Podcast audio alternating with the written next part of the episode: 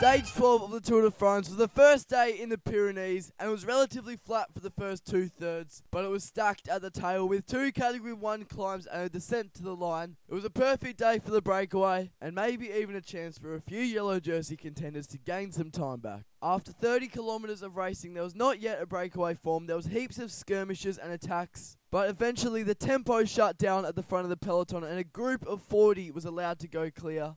Sagan was one of those men in there. He collected the intermediate sprint, and that was his job done for the day. However, all the rest of the men up front were there to contest the stage win. And on the base of the Peyresourde, Lilian Calmejane, previous Tour de France stage winner, was the first to attack, getting an advantage of over 40 seconds on that breakaway. However, when he got to the top of the Peyresourde, he was starting to tire, and Tim Wellens, the polka dot jersey, was hunting him down to get maximum points over the top of the climb, and he did just that to help his cause for the King of the Mountains, and the breakaway group was all back together again. As the breakaway rolled over the top of the penultimate climb, they all took a second to rest and catch their breath. But the Australian from that breakaway group, Simon Clarke, had other ideas, attacking on the descent, getting aero, and pedaling down at speeds of 100 kilometers an hour. He was taking all the risks on the downhill as he knew he's not the best climber and he's not the fastest sprinter. He had to go long range, and that's just what he did. It was a brilliant move by Clarke, and the other teams knew how dangerous he could be,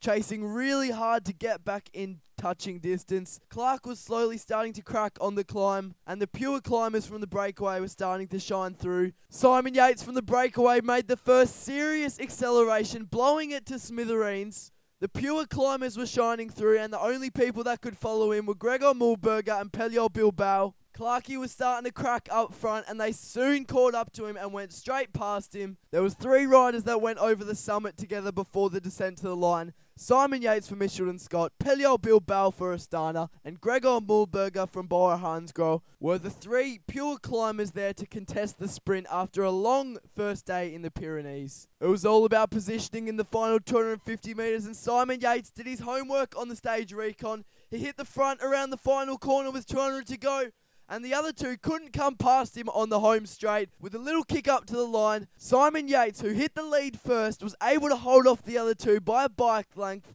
If he started from the back, he wouldn't have been able to come through. Chapeau for Mitchelton-Scott for doing their homework, and chapeau to Simon Yates, his first ever Tour de France victory. And it's only the first day in the Pyrenees. He will be there helping his brother Adam for the overall hopes. Simon Yates has now picked up a stage win in all three Grand Tours. He joins that club to win a stage in La Vuelta, the Giro, and now Le Tour. A huge congratulations. What a win. And what a tour so far for Mitchelton-Scott. They had a few dark years there for a while after 2013 when they wore that yellow jersey for a few days. Now they've got two stage wins and their overall hope, Adam Yates, really highly placed up. They will be working for him in the mountains. Well, that wraps it up for stage 12. And tomorrow, a lot of the journalists have been saying that the race for yellow starts tomorrow, the 27 kilometre hilly individual time trial in the Pyrenees. It is D-Day for anyone who wants to win that yellow jersey. And can Alaphilippe hold on to his minute or so advantage over Geraint Thomas? It is going to be a ripper to watch, and I can't wait to see the results to bring you another podcast, the Tour de France podcast.